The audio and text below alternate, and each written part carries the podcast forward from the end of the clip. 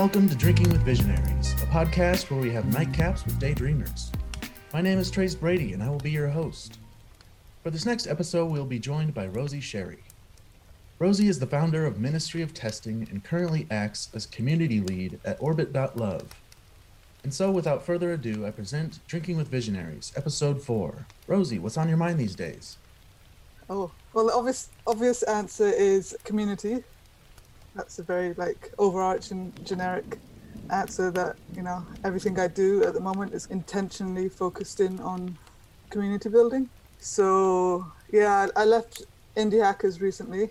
And as part of that, is that when I left, I kind of said to myself that anything I do has to be heading towards more community stuff perhaps more you know i guess a bit, being a bit more meta about it like going deeper into i guess teaching community researching community all of that.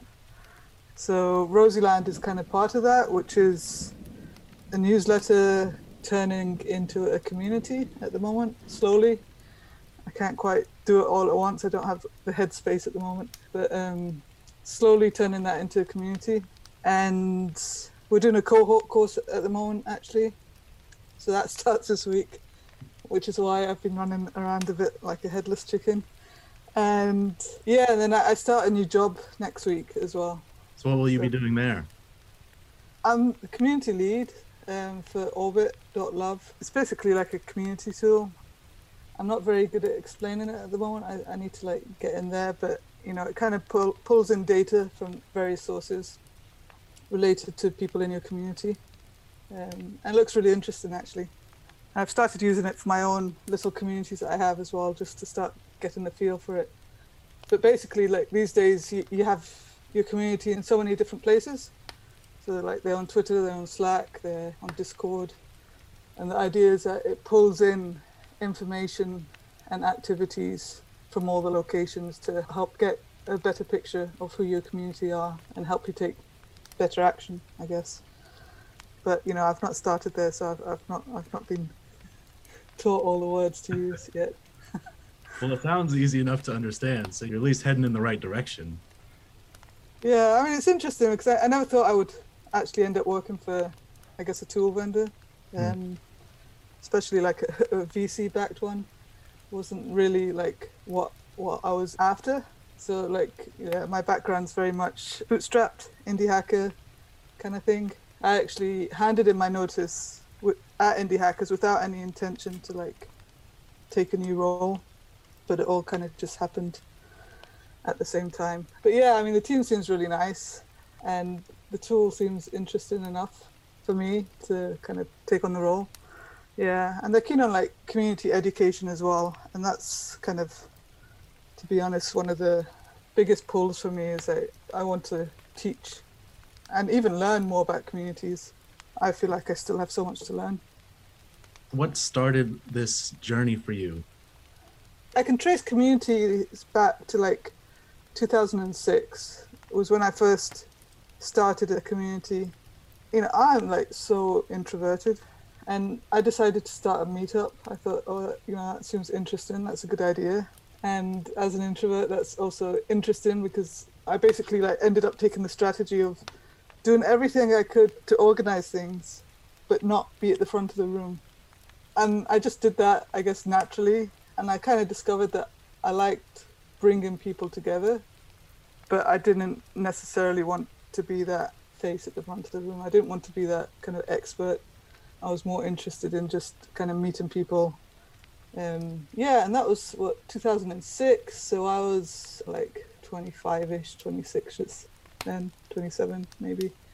I guess a big step for me because I'd never done anything like that before. And when I did that, that was a Girl Geek dinner meetup.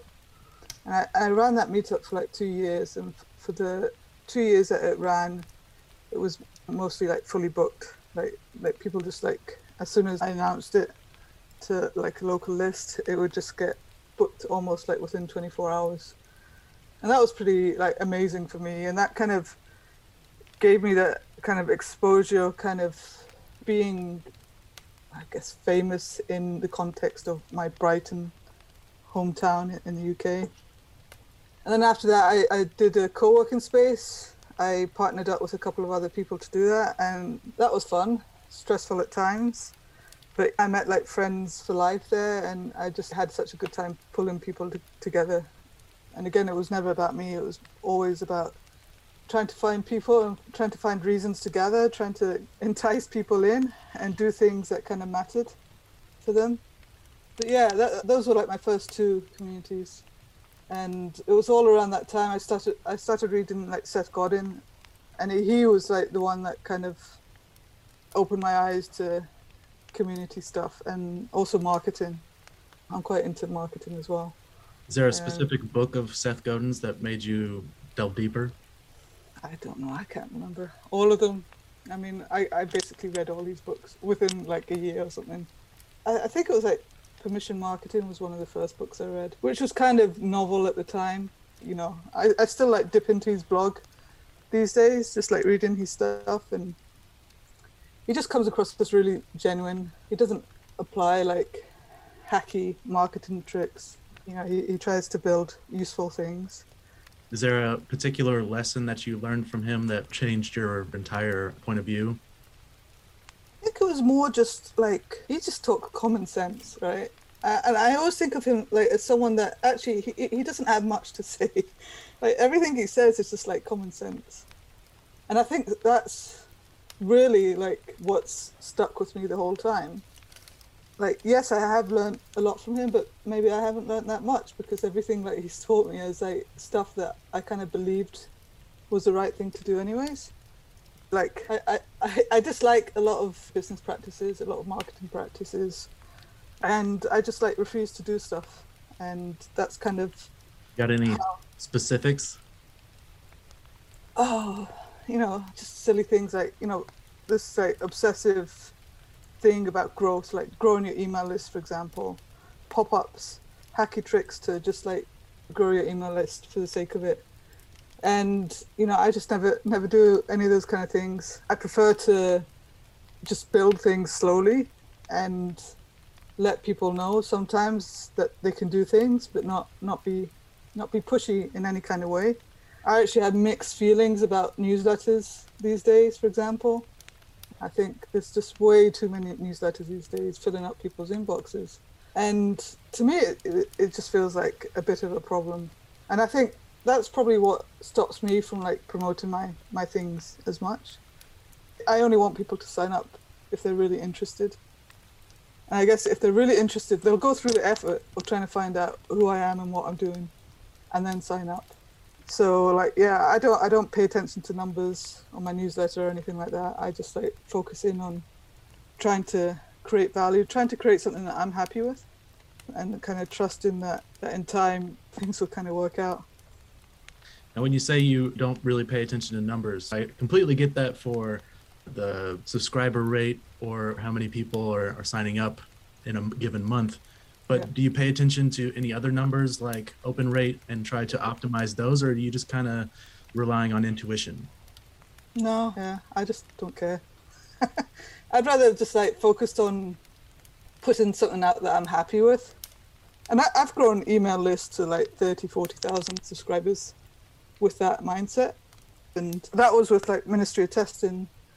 So I had ways of like getting people to opt in. So like if they attended an event, I would give people the option to opt into emails and stuff like that. But yeah, to some extent, yes, it matters if, if you want to grow a business. But I think at the same time, you can grow a business without obsessing over that stuff. And I think actually it's like a lot of wasted time and a lot of wasted effort. If you think of all, all the resources people end up spending on trying to optimize stuff, I just don't enjoy that work. And I'd rather spend my energy doing something completely different. Yeah. Well, I know if I were just starting out, and for anybody who's listening to this who's just starting out, that's probably a really comforting thing to hear because I, for years, obsessed about those types of things. And I had this idea of what I was supposed to do. I was supposed to pay attention to all these numbers. I was supposed to go fast and break things. And these things obviously play a part. But if you rely too heavily on them, you become dogmatic in your thinking and uh, you don't trust that intuition that you have honed this entire time. So yeah, I just think that that's a really refreshing point of view to hear because I'm of a similar mind now, but it took me a long time to unlearn all of those things and not pay attention to them so much. So I'm just happy to hear you say that. Yeah, and I, I think like these kind of things kind of cross over in all aspects of life. So we're talking now like from a newsletter growth perspective, but the same applies to business. The same applies to managing people and HR. And and then you can also apply this to kids and schools. These days like schools are so obsessed with like tracking everything. I think this philosophy for me is just something that I just apply to like everything in my life. I don't want to spend my time doing these things. It doesn't really impact things that much. We unschool our kids, for example. I don't want my kids to be to be monitored and tracked like every single aspect in their life. Um, the world, to me, is so wasteful and so bad for you in so many ways and people don't realize it until they step away from the system. So when you speak about unschooling, what does that look like for you guys? If you don't mind me asking. Yeah, I don't mind. It looks like uh, t- taking one day at a time, basically. For years, I've kind of had that that approach, just that trying to plan ahead or trying to make plans just like never seems to work with kids, or at least like the way we want to approach things.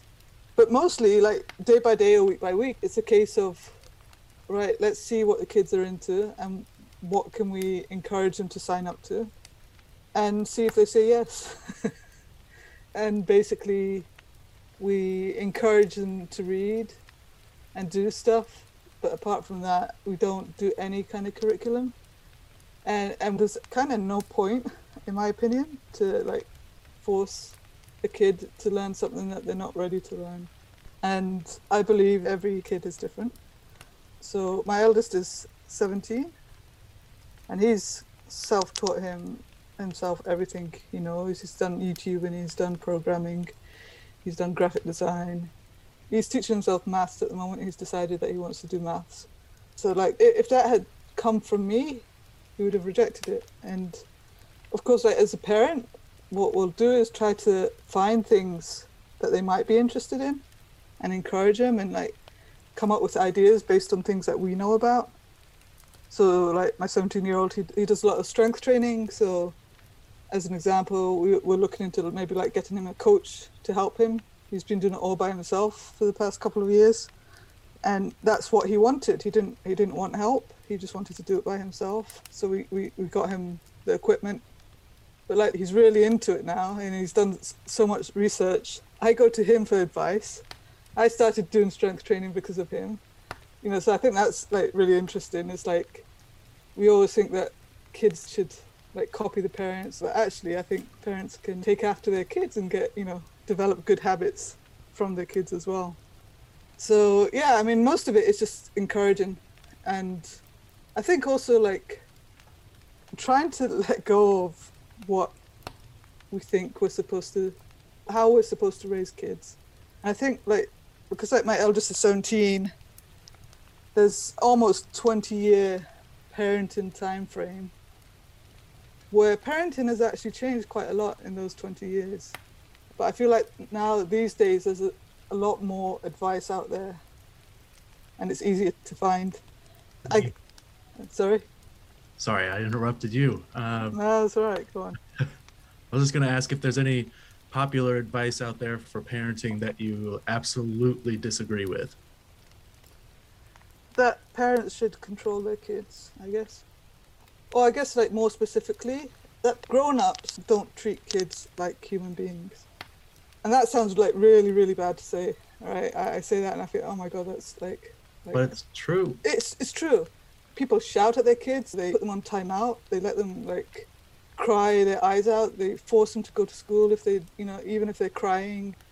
But if you were to like put yourself in their shoes, you would not do that to an adult. I always ask myself, is that how I want to be treated? Like the way I talk to my kids is that I actually talk to them very kind of seriously. I don't like put on a kiddie voice or anything like that. I'm just like day to day. I'm just like quite serious about stuff and maybe that's you know just the way I am. But I don't lie to them. I'm always like hundred percent the truth. And that's another big thing actually is like adults lie to their kids all the time. Um, and I think that's a huge problem because kids find out and then they lose trust in their parents and the parents don't even realize it.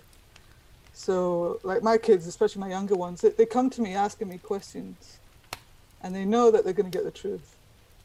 Even if they don't like it, I'll just tell them Santa doesn't exist. Has it gotten you in trouble with other parents? No, I, I tell my kids, I was like, we we know that Santa doesn't exist, but other kids believe that that he exists, so you should probably not tell them. But it's up to you. So it hasn't caused us any trouble yet. I like that approach, though. I mean, I've always treated kids like they were my equals, and that's gotten me in trouble a couple of times because, you know, for instance, I was substitute teaching for a while, like after college and before like my first real job. I didn't know what I really wanted to get into. So I started substitute teaching because I, I knew I was excited about education. And I was teaching anywhere from from first grade all the way up to like seniors in high school. And no matter the age, I would just treat them like they were a full grown adult. You know, I wouldn't share anything that would traumatize them, obviously, but but I would ask them hard questions and and treat them as if they have the intellectual capacity to address such questions because they do. And a couple of times, and I think I've already mentioned this on one of the other episodes, but uh, a couple of times the students came up to me after class and said, I learned more from you in one day than I learned from my teacher this entire week or this entire month. And I'm like, that is so cool, but very problematic. Like, that should never happen. And I wasn't doing anything super special. I always open the class with a thoughtful question. And then for the first, you know, 10, 15 minutes of class, we would delve into it. And sometimes that would go down paths about death or depression or, you know, things that are like a little bit darker, at least for, for what is typically deemed an appropriate age to talk about. And yeah, they loved it. They were very attentive. You know, I never had to control the class because I had their attention from the get go. After a couple of weeks of doing this, I almost got fired from that job because the teacher that I was subbing for found out what I did, which was just talk to them like they were full grown adults. And she didn't like that so much, so she reported me and uh, they pulled me into the office and said, if you do this again, then uh, you won't have a job here anymore. And I was like, okay, good to know. And I just kept doing it. so they never found out, but I felt like it was important enough to keep going, or, or more important than it was for me to keep that part time job that I didn't really plan on, on keeping for a long time. So, like, we would watch TED Talks, we would discuss philosophy, and by the end of it, they were just so appreciative because they were like, wow, we're not used to being talked to like that. And we didn't know it until just now because somebody showed us like this alternative. And I'm not trying to like brag or anything. It was just my own approach to, to teaching. And to them, it was a surprise because this was in a really small town in Indiana. Just to give you an idea, the population is 13,000 people. And it was very small minded in the sense that if you tried anything out of the box, people would look at you weird and they'd call you names. And once I grew up and got out of that place and traveled the world for a little bit, I saw all these different perspectives and came back to that small town just for a little bit and realized like they need some some taste of that otherwise they they might get stuck here and there's nothing wrong with living in a small town I think there's something wrong with staying in that town forever and never like getting a chance to see those other perspectives. So yeah, I, I felt it was my my solemn duty to to share some of that with with kids because I was thinking of them as younger versions of me. And if I just had, you know, one or two teachers like that at that age, it would have changed my trajectory for the for the coming years and I know that for a fact because I had some of those teachers and some of those mentors later on in life. And it was a very painful process to, to work with them because they would be pointing out errors in, in my way of thinking about things or or bring up like specific traumas that I had dealt with or, or hadn't dealt with yet. You know, so it was playing out in my my daily actions and I wasn't yet aware of it. So like my mentors would come along and be like, "Oh, by the way, this is because of that, and uh, you need to unlearn this process that leads to these outcomes. Otherwise, you're going to have trouble moving forward." And yeah, so so I just felt like it was uh, I was doing them a favor by by treating them like equals, but it shouldn't be a favor. It should just be the, the commonplace. Yeah, and I feel sad. I I honestly like feel sad about it. I feel like I guess like if we're talking about visionary stuff, for me like unschooling is the future in my opinion. But it's it's so far off because there's like no support for, for families to unschool. Obviously, it, it varies between between countries and stuff, but like in the UK, we're quite lucky that there's not really many rules around it, so we're kind of able to mostly just do what we like. But yeah, I mean, I, I imagine a future of like co-working spaces, but for kids. That that would be my ideal, and I, that's something I often think about. Sometimes I think about setting one up, but I don't think I'll ever have the time or energy to do it. But I think, you know, having a space for kids and not necessarily having a teacher there, but just having an adult present to who knows the kids and can support them in Yeah. things. It's like a sure that- yeah, uh, where everyone teaches each other things. Like in our family, we have we, we have this generic rule that the older kids teach the younger kids stuff, and and we make maximum use of that as parents. So like my nine year old is currently teaching my my six year old Minecraft, um, as an example, and my fifteen year old taught my nine year old Minecraft. So it's like you know, these things get taught with it within the kids. And like if i was to sit down and play minecraft i would just lose my mind. I just like i don't have the patience for games. I you know I- I don't want to learn games. Yet some unschooling parents will do that. They'll sit down with their kids and learn gaming with them. And that's a valid approach but for us it's just like no i'll delegate it to the kids. Uh, let them teach each other. It's a skill that they're learning. They're, they're learning to communicate. They're learning to pass on information. So i think it's you know a, a very valid way of learning to be a good a good person. And i guess alongside that they build up stronger bonds as well within the family. And i think that's important. Not that we're perfect in a, a- any sense but i think we do we do okay on that on that front. But yeah i, th- I just think that's so important the, the, like that i guess connection that that that support within the family. And like when kids go to school it's like there's no time for any of that. It's not that the school is necessarily bad. It's just that school leaves not enough time for, for anything else. Yeah, I, I agree that community is the right way to go in terms of education with this bi-directional learning and swapping of knowledge. But have you ever found yourself trying to or, or like using community as a as a hammer and looking at everything as a nail? Have you ever found a problem where you tried to apply community as the solution and found that it was not the right fit? no for me personally no i mean like and it also depends what you define community as but I, I do think it's a problem generally at the moment especially like since covid. It's like people are trying to apply community to everything. But i guess like with me i'm not trying to apply it to everything. I'm just like trying to apply it to the things that i believe community will have an impact on. So like with covid i just think there's a lot of a lot of companies just like you know they see everyone doing community so that they want to do community but they, they don't really understand why they want to do community or whether the people that are going to be part of the community actually want to have a community around that. So community is definitely not the answer for everything but generally everything i do has community in it. What would you what would you say to people who are thinking about getting into community? And like what questions would you ask to filter out the the people who don't actually want that but just think that that's something they should do? ask them why And and again like six times. why yeah Why? Why? Why? Why? Why? Yeah, I've been thinking about this because apparently I'm te- teaching a course on this at the moment, so I should know what I'm talking about. Apparently. so I'm doing a course. So as part of the course, I've been trying to think about like how to how to communicate stuff around how I've built community. I built this like model. I've got a picture of it on my Twitter profile actually on the header. I call it cultivating communities.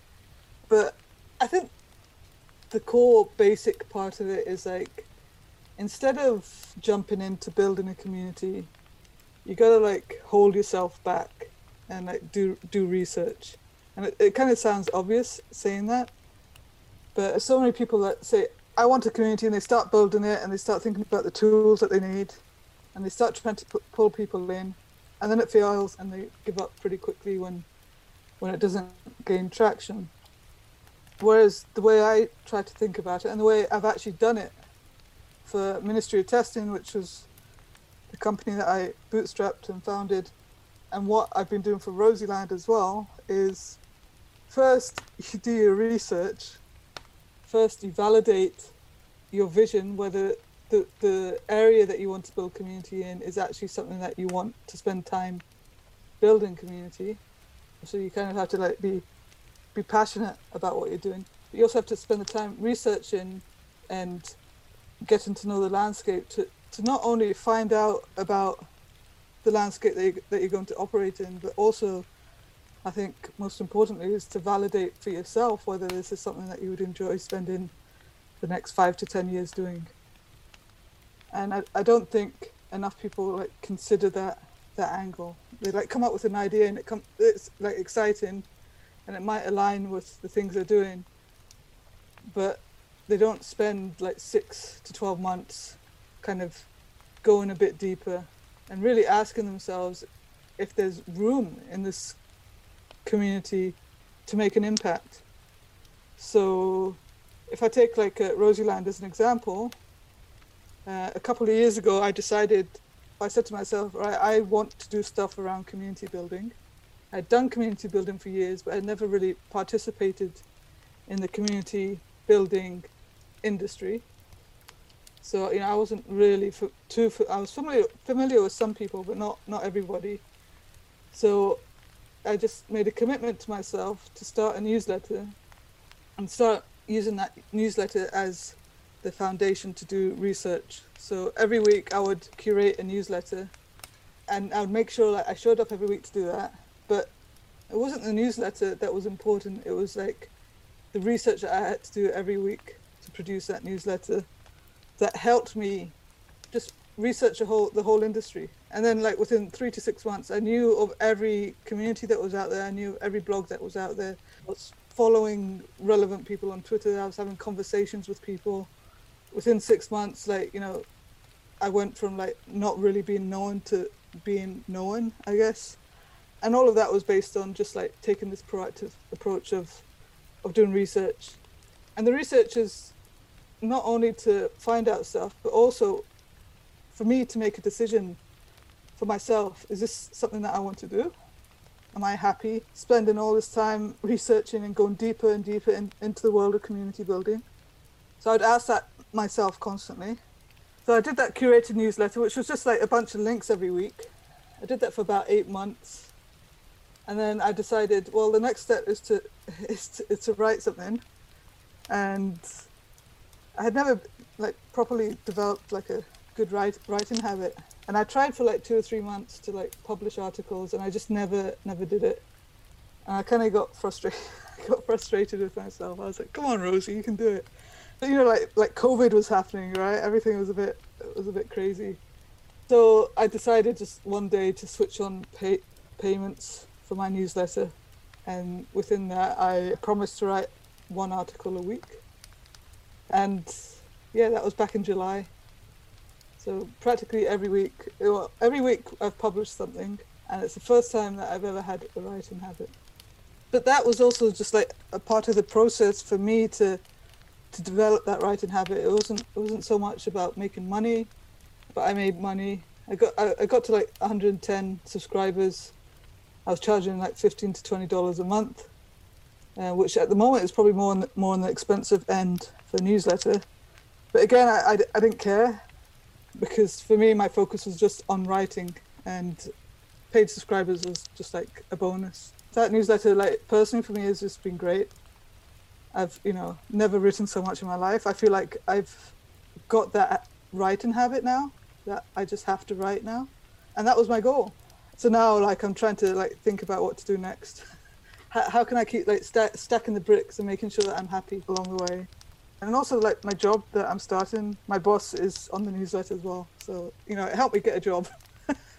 so it's like there's multiple benefits with these kind of things. Yeah. What would you say to somebody who's trying to develop a writing habit but hasn't succeeded yet? Or is unsure about the value of starting a, a writing habit? I would say to just do it, but just do it on something that they think they will enjoy. Find something that has like not just that they enjoy, but they can see like a long term view with it. Because I think with any writing habit, you have to have that long term view. So if you're gonna write on something, you don't need to like have all the things you're gonna write about at the beginning, but you have to kind of believe that you'll be able to keep writing.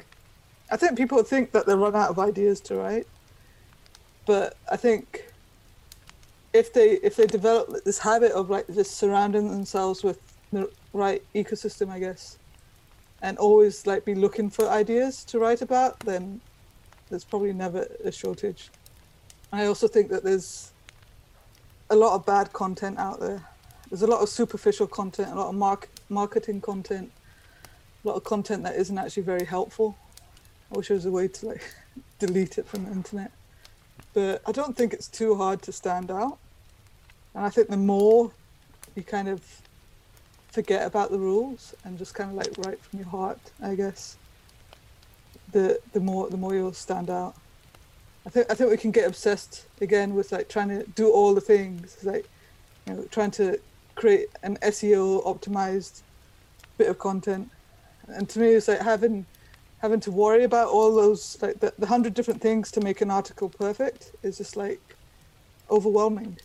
And for me it's like i i just don't think about any of that i just like write um, and i write imperfectly and i write with spelling mistakes quite often but people seem to enjoy it i mean in part because of the imperfections you know i know personally, I'm way too hard on myself when it comes to my writing because I mean, there's there's several reasons. You know, I want I want it to be as good as it can possibly be.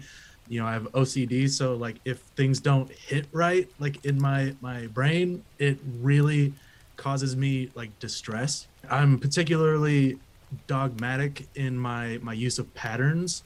So, especially when it comes to threes, like the number 3, if I'm trying to make a point and I think it can be made better by listing three things or making three points, I will do that every time because two feels like it's incomplete and one feels like it's not enough. So mm-hmm. I'm extrapolating some of these things that I personally deal with and think that everybody is thinking the same thing so so if it's not 100% perfect, people are gonna like short circuit the way that I do, and that's just not true because most people don't have that problem. So in just recently starting this podcast and and starting to get back on Twitter, I've tried to to the best of my ability let go of of some of these expectations, especially of myself, but also of other people, because that's not fair it's it's mm-hmm. really not fair for me to read a, a, post that you make, for instance, and dissect it like like it's supposed to be the Mona Lisa. Like that's just not. It's just it's not true. true, and it's it's also not what you're intending. You know, if if you're trying to develop this writing habit and the goal is to just hit publish, like you succeeded. So anybody like me coming along and like nitpicking the whole thing is just being an asshole and and it's not in my case intentional at all nor would i ever ever send a message to somebody be like hey i edited your writing and made it better here's how you can do it better in the future. Like that's so presumptuous and so mean. I would never think to do that. But yeah i feel like overcoming that that expectation that of, of myself and other people has made me uh, a better writer because part of like a central part of the writing is sharing it with other people. Because if you have all of this wisdom and all of this knowledge and you keep it to yourself you're making a mistake because that's selfish you're again like really doing these people a favor just by sharing what you know and yeah it's something that i've struggled with a lot in the past so i'm i'm always interested to hear people's thoughts on their own process, if they also have really high expectations, or if this whole idea is completely foreign to them. So, what are your thoughts? I think it's true. It's just all true. And as as you were saying that, I was thinking about public speaking. For years, I just refused to do any public speaking. I didn't want to do it at all. Partly it was because I was like doing ministry of testing, which was my previous company, and I, I just didn't feel like comfortable talking about testing in general and the other part was just like that lack of confidence is like how, how do how do I talk about something? How do I start it? How do I not come across like as an idiot? All, all of that, right? But like the past eighteen months, I, I love that everything's gone online because I've discovered like I'm comfortable speaking behind a computer. I'm not necessarily comfortable speaking up on stage. I'm not sure if I ever will be. But at the moment, I've discovered that actually I do like speaking, but on, on my terms, at least, at least at least for the moment. But even when I do speak, and even like if it's like a, a talk or a presentation, I still like you know question myself like, what am I going to talk about? Am I to am I going to am I going to forget things? Am I going to structure it properly?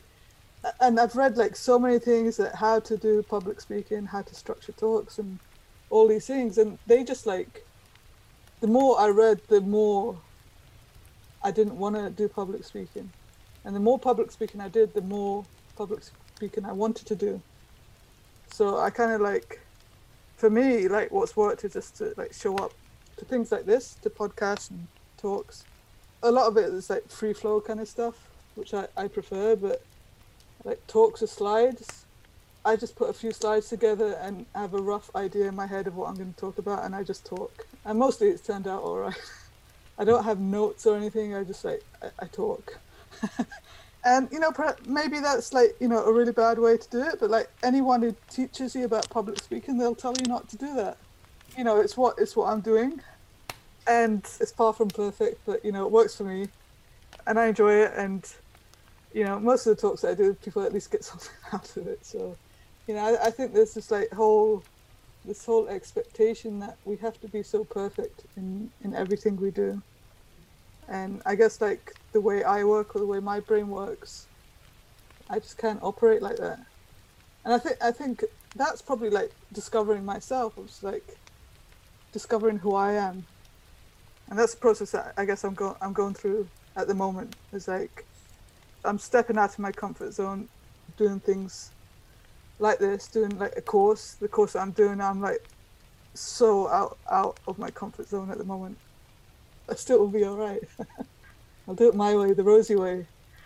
You've mentioned a couple of different times how you go against the grain, you go against what common knowledge is or, or what's expected of you, and you just do things the way that you do them in a genuine and authentic way. And I think the lesson here this is focusing on your strengths instead of trying to fix your weaknesses. And I think you're a prime example of that because I'm inspired by you for that reason because I have a very specific way of doing things and I'm only good at those things if I'm doing them my way. And I don't mean this to sound egotistical in the slightest.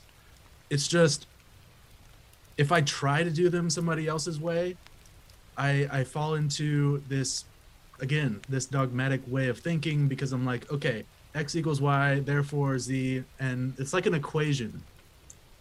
And then each time I, I receive that input I plug it into the equation and then like try to make it work and it doesn't. And I'm like why is this not working because I didn't write that equation. And when I do I I find that like oh I was completely wrong that I'm terrible at this thing I've been good at it all along. I just had to do it my way. Yeah, and all of this to me like ties back to like everything we've uh, at least I've been saying about like unschooling and just like figuring out things for yourself. But it's it's it's the same. It's the same with kids. It's like I've been looking at my kids and I've been trying to help them do things their way, trying to understand them and trying to adapt to who they are. So like if they really don't like something, I'm not going to force them to do it. I'm not going to make them suffer for years or months just because I believe they need this certain skill. And as you're going through that process, trying to do that for your kids, you end up thinking about that for yourself as an, an adult. I guess like another thing that we've learned as parents, or that we're currently learning, is that we, we've got like neuro neurodiverse kids. We've had one who's just like only be, recently been assessed. It's taken us years to to get to that, but that's just like uh, totally opened up our mind about everything, and you start really just like looking at each each kid individually so we, have got one who's been been diagnosed, but we think we've got three who are pretty similar now. Now that we recognise like all all the things that that you're supposed to look out for, but then as you go through that process, you, you look at yourself as as parents. So you start looking at yourself as, am I neurodiverse as well? So me and my husband are like looking at each other and like you know, we look at traits of our kids and you know we we we see like does it come from me or does it come from him or you know five years ago, we weren't even thinking about these kind of things.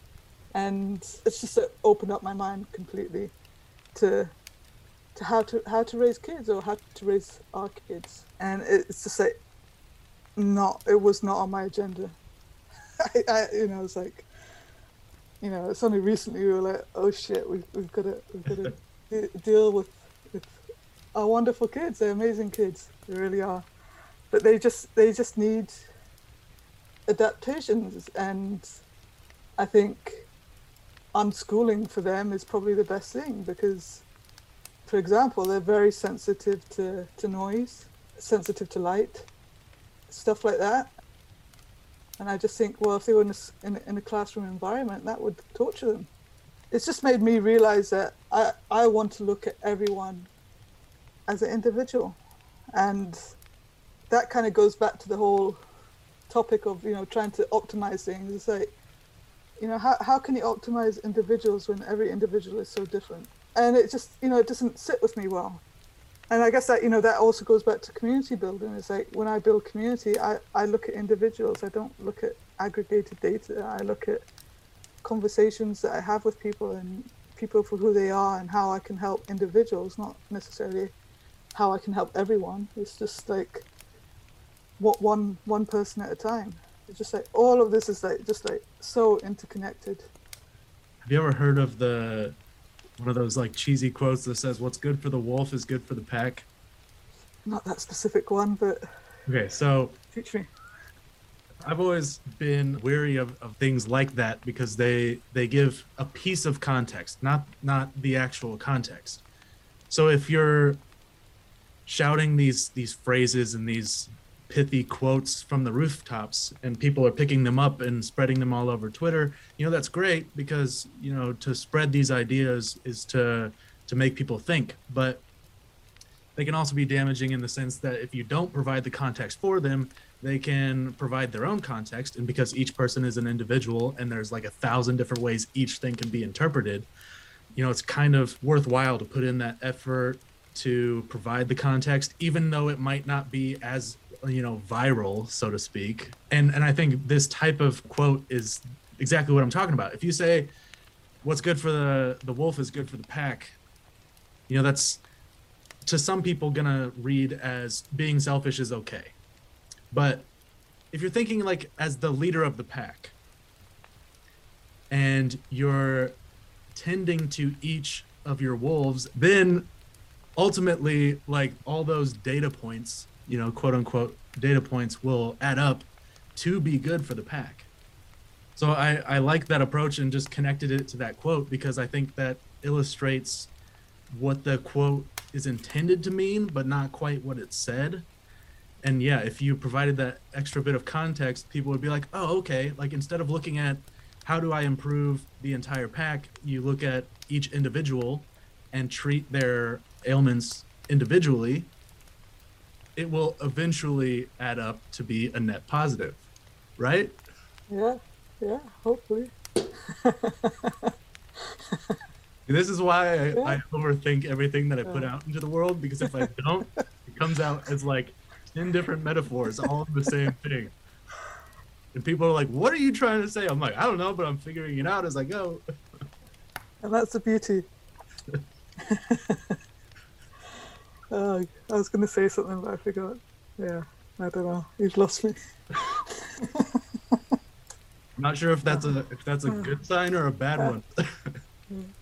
Well, I was, I was thinking about growth and scale again, going back to like I guess what pe- what people these days often want, and it's like th- these kind of ideas of like focusing on the individual. People don't think it aligns with growth and scale. It's like how you know how can you scale things if you're f- focusing on people one by one? hmm um, and I believe it's scalable through like human behavior. It's just like impossible to track many of the things. I think you can probably track some things, but I, I often talk about like just like being kind and just like growing like ethically and focusing on individuals. And I think that's entirely possible for people or businesses to grow like that. I certainly built Ministry of Testing with that ethos it's not a unicorn, but you know, it's a good business. It's still, you know, going today without me. But I bootstrapped that basically to like seven figures, and I still own it, but I don't run it. And you know, I, I did that all with the mindset of focusing on individuals. And of course, I wanted to grow, and I was trying to grow, but it was growing one by one. Again, if we go back to like visionary stuff, it's like I- I want to show people that that's possible. I want to show more examples of that, like gr- growing businesses ethically or well, without as much stress, with being able to focus on things that we actually enjoy doing. That's always at the back of my mind at the moment. Is like how how how can I, do that? How can I help others do that? And I guess like how can I do that through communities as well, or how can I help other people build communities like that? It's all interconnected, right? Speaking of the interconnectedness and it all being, you know, one and the same, you know, that made me think of the Eastern philosophy of, of put the the community above the individual and the Western philosophy being the exact opposite. But speaking of interconnectedness, are these not ultimately like saying the same thing? Like they're just approaching the problem in a different way? Hmm. Possibly. I mean, okay, I, I started writing a book a, a while back and never finished it called On the One Hand but on the Other because because all of all of life's core truths seem to me to be two sides of the same coin. Yeah. You know, I love doing. I love um, taking some of these common quotes or sayings and flipping them, and I try to tweet tweet them when I can. Not not as often as I should, but like it's it's the same the same kind of idea. But like, there's all these like guru quotes that keep going around, and, and they, piss me off a lot sometimes. And, and like you say, it's like yes, technically yes, that quote is probably correct to some extent, but there's a lot more to it than that. So what I try to do is like present tweets that kind of tell the opposite side of the story, which kind of goes alongside what you were saying. And also, I guess for me, it's I guess one reason why I don't like debates around these things. I just get lost in, the, in like the whole discussion, and I'm not sure how how productive talking about these things are or discussing these things. I'm sure it's like can be educational, but I guess like at the end of the day, I just like doing things. I'll just do stuff and, and not think too much about the philosophies behind them. It's one of those things that's impossible to measure too. Just like you were saying with with the individuals and and scaling it that way, like you can't possibly know the statistics about like how beneficial one debate, especially on a public platform, is. You know, because there's no feedback after the fact saying like, okay, did this change your life perspective in any way? Like it's just not gonna happen. Nor do I think that should be a priority because ultimately these perspective shifts have to happen from a person who wants them to happen. Like if, if you come at me and say there is no God and I try to argue that there is one, like there's no shot in hell that I'm going to convince you to see my point of view. But if you're coming at the the the problem not from the point of there is no god but the question of is there a god then there's maybe some some benefit to having that conversation but yeah to have it publicly in front of yeah i just i just don't even participate anymore because it it doesn't feel connected to a concrete thing. And actually that that brings up a question that i kind of had for you floating in the back of my mind. In terms of my own community i started this international book club just kind of on a whim but i knew it was aligned with my values and my goals. And the idea is to have no required reading whatsoever so we all meet weekly via zoom and then split up into breakout rooms where there's four or five people in each room so it's a very focused conversation but you don't have to read a certain book by a certain time because that turns your love of reading into homework and nobody wants that. So, my point is, I am really good at the part of bringing people together and connecting them. And um, the problem I'm currently dealing with in community building is I struggle to show up every day in the sense that I don't want or enjoy being the person to keep everybody talking because that to me feels too much like small talk and i want to deal with serious problems and once that problem is solved i just like check out and that's not acceptable in terms of building a community because the community builder needs to show up every day or at least that's the the common knowledge advice so my question is do you have any advice for that in particular or do I use it as a way to uh, find out what their problems are? Because then that would re-engage me. And I mean, I'm kind of answering my own question here, but but if I could use that as an opportunity to ask questions and, and dig deeper into their daily problems, that might help. But again, it's just really hard for me to to dig into that and do it consistently when I don't thoroughly enjoy it the same way that I do problem solving. Yeah, I mean, I would say do it because that seems like what you want to do. So you should just do it and see what happens. Um, yeah. if, if your gut instinct that you should be having deeper conversations, do it and figure out the other more superficial stuff as as you go along. How necessary is all the other superficial stuff actually? How much can you just get achieved by going deeper? And I've actually I, I have been thinking about this a lot where especially because like like indie hackers that I was running, it was quite quite a big community, and in the end, it's like what one of the things that I, I ended up struggling with is that it was too big for me to manage meaningfully. You know, I wasn't getting the opportunity to have these like deeper conversations with people, getting to know people, and I felt like everyone around me, even though uh, it's obviously not true, but I felt like all, a lot of people around me were, were having these opportunities to get to know people well, whereas I was stuck at this more higher level, super superficial level, the small talk. I think I just wanted more than that. Not that that was like the specific reason I left, but it certainly played a part in it, and and it's hard to, especially for something like indie hackers, it's hard to justify that you want to spend t- time with people getting to know them really well. How do you justify that as as a business cost? You know, I failed at that basically. So yeah, I mean, I'm all for d- deeper conversations. I think it's the way to go. I've done like bigger conferences for years, and right now, all I want to do is small group stuff. I think this is what the world needs at the moment. I think it's the future, to be honest. Yeah is there a way in your mind to unify all of these smaller groups under one common ideal other than being human because we'll still need to operate uh, and work together right? So i i agree that communities are the future and that we need to revert back to some of that some of the good parts of tribalism because our, our brains are hardwired for like up to 150 connections within a tribe.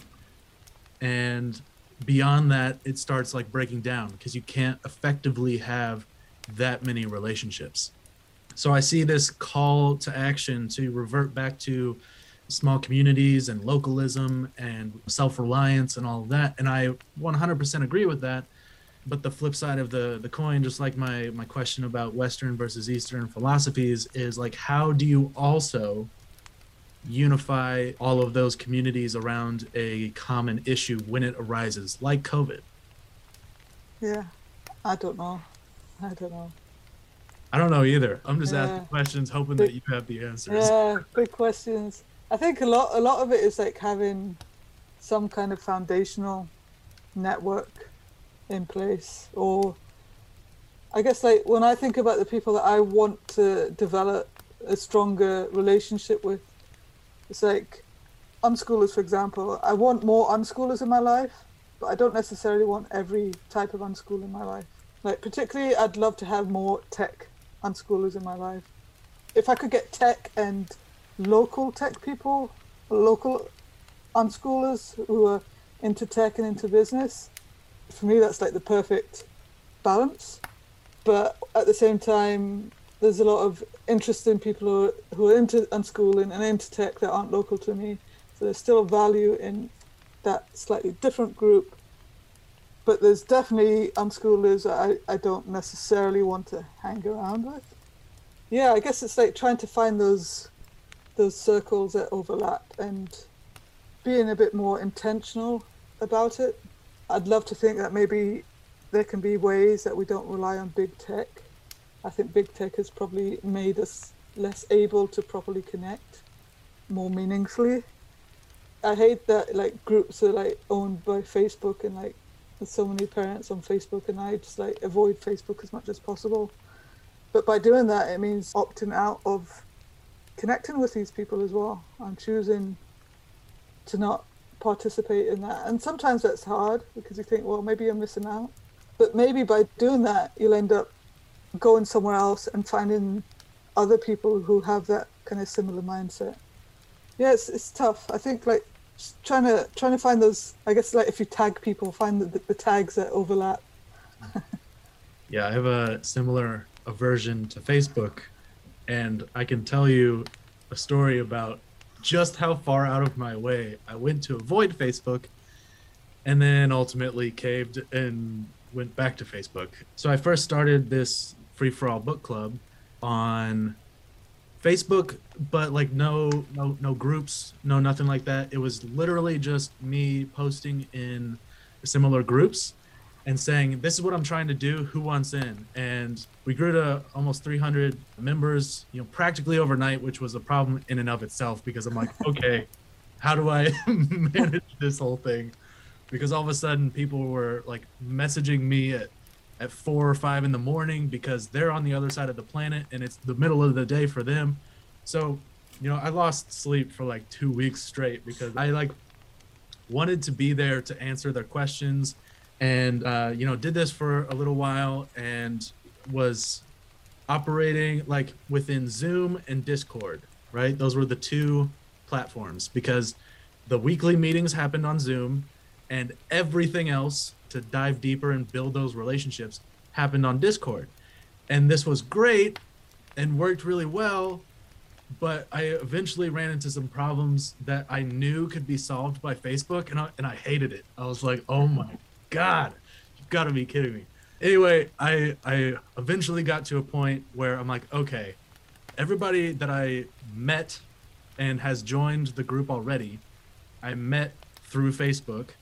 So that's where they're already at, and I guarantee you they're still using it. So me taking a moral stand against Facebook is actually hurting me and the group that I'm trying to build, which will ultimately have like a, a better result for the people involved. So like it's a net positive for me to use Facebook regardless of like how much I disagree with their ethics. It's tough, right? And I think it's easy to shout to the world that you won't use Facebook or you won't use these platforms, but the reality is that it's hard. It's hard not to. And like there's home ed groups locally, and it's all on Facebook or WhatsApp now. There was a whole discussion about WhatsApp recently about maybe shutting down the group on WhatsApp, but they, they didn't do it just because they, you know they're too attached to WhatsApp now, so it's just like really hard to, to move this group. but then I'm like struggling because I I really want to delete WhatsApp and Facebook, and I don't know what to do. And like my boy goes to a forest school and they do all the communication over WhatsApp, so it's like I can't I can't actually delete it. You know I can't expect the forest school teacher to text me separately or message me separately just because I don't want to use WhatsApp. Mhm. I feel like that's unfair. But at the same time, it's just like I want to delete it all, all, and I don't know what to do. I admire the people who actually go ahead and just get rid of it, but uh, lots of them don't have kids and have my life. So I- you know, I think it's important to, you know, I guess maybe not give yourself too much of a hard time if you- if you do if you do use it and Well, maybe there's a balance to it where we successfully achieve the uh, the smaller communities like we've been talking about, and the online communities kind of take a back seat to those in-person communities. yeah. So so when are you coming over? Oh, I'm on my way right. now. I've actually been to the UK three times now, and it is one of my favorite places in the world. So don't offer that lightly because I'll just show up one day and be like, "Hey, we're friends now, right?" We are we are friends. Uh, no longer a stranger on the internet. Yeah, right. well, did you have any questions for me that now that we're like talking in person? Oh no, I don't know. I, I don't know. What made you What made you want to do these events or these calls? Well, there are several answers to that. It feeds into the the same reason like I was starting the book club, you know, I really wanted to meet more people that were you know on the same same wavelengths and same brainwaves as me so we could develop that relationship around a topic that I really wanted to talk about. With this this podcast specifically to to be a visionary to me says something about having imagination and having the the resourcefulness to make that that imagination come to life. And it also implies a sense of wonder. You're constantly amazed at what's happening around you because because you've made what's happened in your head come to life and that's just like a fucking miracle on its own. So yeah it was it was all like a selfish pursuit in the sense that i desperately wanted this for myself. And i also thought there was some value there to offer other people because if i could successfully get in a room with rosie sherry for instance and pick her brain about you know all the things that i'm very specifically interested in other people might have those questions too. Yeah, and it, it kind of goes back to the, the the ideas I was talking about when you said when you asked like if if someone wanted to start writing, what what would you recommend they do? And it's the same thing as what you're you're doing now. Is that you, you to you wanted to do a podcast, and then in the end you decided just to do something that feels right to you. Is that you know not not too organized, just like more conversational based. You know, doing things in the moment and I like that. I think you know I, I've been I've been thinking about doing a podcast for ages, and I, I haven't done it yet. I probably will at some point, but when I do it, I'm probably going to take the same kind of approach. Is that I, I don't want to be too prescriptive about things, and I just think it's super valuable just to like really want to speak to the people that you're going to speak to, and like have like uh, re- real conversations, and almost be like smiling all the way through, right? yeah Which I feel like I have been. well good i'm glad yeah i mean that's that's kind of why I, I leaned more heavily on my my curiosity instead of preparing for these interviews because it just feels right because uh, anytime you're you're like putting on this mask and trying to fit into a persona that you think you should be at any given point in time like you're you're telling the truth but you're only telling like a very select part of the truth. And by by just winging this which is exactly what i'm doing right now like i have no idea if this is going to be a good conversation or not but i can bet based on you know what i know about you and your willingness to come on this uh, show that's brand new you don't know much about me like that says a lot about you as a person and says that we'll probably get along because I'm the type of person to just like wing it from the get go and hope for the best. Because like, what's the worst case scenario? You, I don't know, don't like me and I don't air this episode. Like, what's the worst thing that could happen? You know, I make a, a social gaff and I edit it out of the final cut before I publish it. There's no stakes here. Like we're just we're genuinely just playing. And I, I read the a book on play not too long ago. Uh, you might enjoy it or know about it. It's by Stuart Brown. Does that ring any bells? Yeah. Okay, so so Stuart Brown uh, gave a TED talk about play, and, and he's considered like an expert because he studied all of this. And, and one of the things that he learned, this is just an aside, not particularly useful to my point, but for instance, uh, he studied all, all of the serial killers and mass shooters of the last you know decade or so, and found that the one thing they all had in common was a childhood lacking play. Mm. Super fascinating, and I think you would enjoy at least looking up his TED talk. Yeah. But I think what I learned from the book Finite and Infinite Games was that if if you have to do something, it's it ceases to be play. And, and that's like one of its core definitions like if you're if you're setting out to do something and you think, "Oh, this will be fun," and then it stops being fun and you still force yourself to do it, like you're not playing anymore. You're you're working or you're doing homework. And people I think can feel that if you if you try to push through that that discomfort. And and i'm not saying like as soon as you run into that discomfort like abandon ship and and never pick it up again. But if it feels wrong if it if it feels foreign to you and it doesn't like resonate with some part of your your body or your soul or, or whatever there's something wrong there. And Yeah. and this to me like twitter as well they're they're just ideas and that's what we're discussing here. We're just discussing ideas and there's no most of the time no right or wrong answer. It's completely dependent on the person and the place and the context. And that's the that's the stuff that i genuinely love to do as play. You know I, I i no part of this is work for me. I'm just having a good time. Yeah. I so identify with that. And actually, I can, I guess, give an example like with with myself. So like, I I left Ministry of Testing a couple of years ago. I was kind of burnt out. I was like, I'd lost interest in it. I was going to take some time off, but I didn't have to work. Right? It's not that we, we're rich or anything, but the, the deal we had with Ministry of Testing is that I would keep getting paid because it's my company, and I would just like maintain my current salary and just not do any work basically. So I left. I was leaving based on that and the fact that we could just get by day to day without any real worries. But then I, I got the opportunity to do the community indie hackers, and yes, it's work. It was a job, but I didn't have to do it. But you know, I had a choice to do it, and to me, it's like I saw it as play. It's like this is an opportunity for me to have fun, to learn something new, and I can leave at any time. It's just that that that philosophy, and that mindset that work for me has to feel like play these days.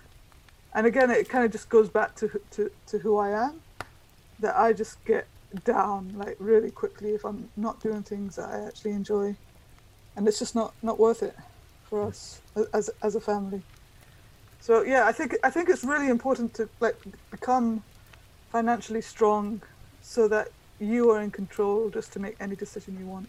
That's so powerful, and yeah, we're not we're not millionaires by any extent, but um, being able to to quit is an amazing feeling because so many I know so many people can't do that, and it's like suffocating. It's you know almost like a death sentence. I think sometimes.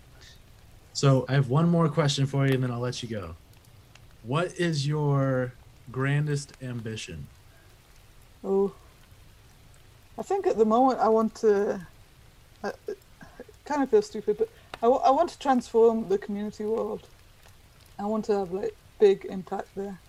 I don't know how, but I want. I just when people think Rosie Sherry anywhere, I guess I want them to think of community building, but not necessarily think of me as community building, but almost like make impact through other people, enabling them to build better communities. It doesn't necessarily need to be attached to my name, But if I can like enable X amount of people to build communities that matter, I think that that for me is is really where I'm at. And I don't know how to do that yet. I've, I have no idea. But I think the world needs more communities, and I want to be the one to help make that happen. like that. So are you looking at this in like three ways? Like you're trying to get people to start communities, you're trying to get people who already have communities grow them, and trying to like influence the way in which communities that already exist operate. Yeah, probably. I think there needs to be education, like from all aspects. Especially at the moment, there needs to be education about what is exactly a good community. Yeah, basically, I think you covered it with those three points. And with education, that, that, that does cover all three of those points, right? Because either they don't know what's possible, or they uh, don't know how to get there, or they think that the way that they're currently doing things is all right when it's not. Yeah. So Yeah. education is the key to all three of those, right? Yeah, yeah, and that's and that's my next thing is education. Everything that I'm doing now is based around community and education. It will be a big part of my job at Orbit as well, which is a big reason why I'm I'm actually doing it. So yeah, I'm just like I said to my I said to my boss Patrick, I was like, I'm here to I want to make an impact, and that's my number one goal at the moment is to just make an impact with communities. Well, I think you're well on your way. Thank you. Well, thank you for uh, for meeting with me, even though you didn't know who I was or Such why I was asking. but stranger on the internet. yeah, I really enjoyed this conversation, and I really appreciate you being here. So, um, if you want to give people, you know, like 60 seconds of like how they can help, where they can reach you, all that good stuff, the time is yours. Yeah, I mean, I guess I would just say f- follow me on Twitter. That's the best place. I, I love Twitter, almost always on it. But I've got links to to my stuff from Twitter, so and my DMs are open. I'm always happy to chat, just like this as well. Gurus will will tweet and say you should say no to most things, but you know, know me. I like to be the opposite of people, and I say yes to most things as much as I can. I'm a yes person. It stretches me thin, but most of the time I never I never regret it. All right. Well, thank you, Rosie. I appreciate it once again. No problem. And uh, we should do this again sometime. Yeah, up for it. All right. Sounds good. Well, thank you and have a good night. Thank you. Bye. Bye.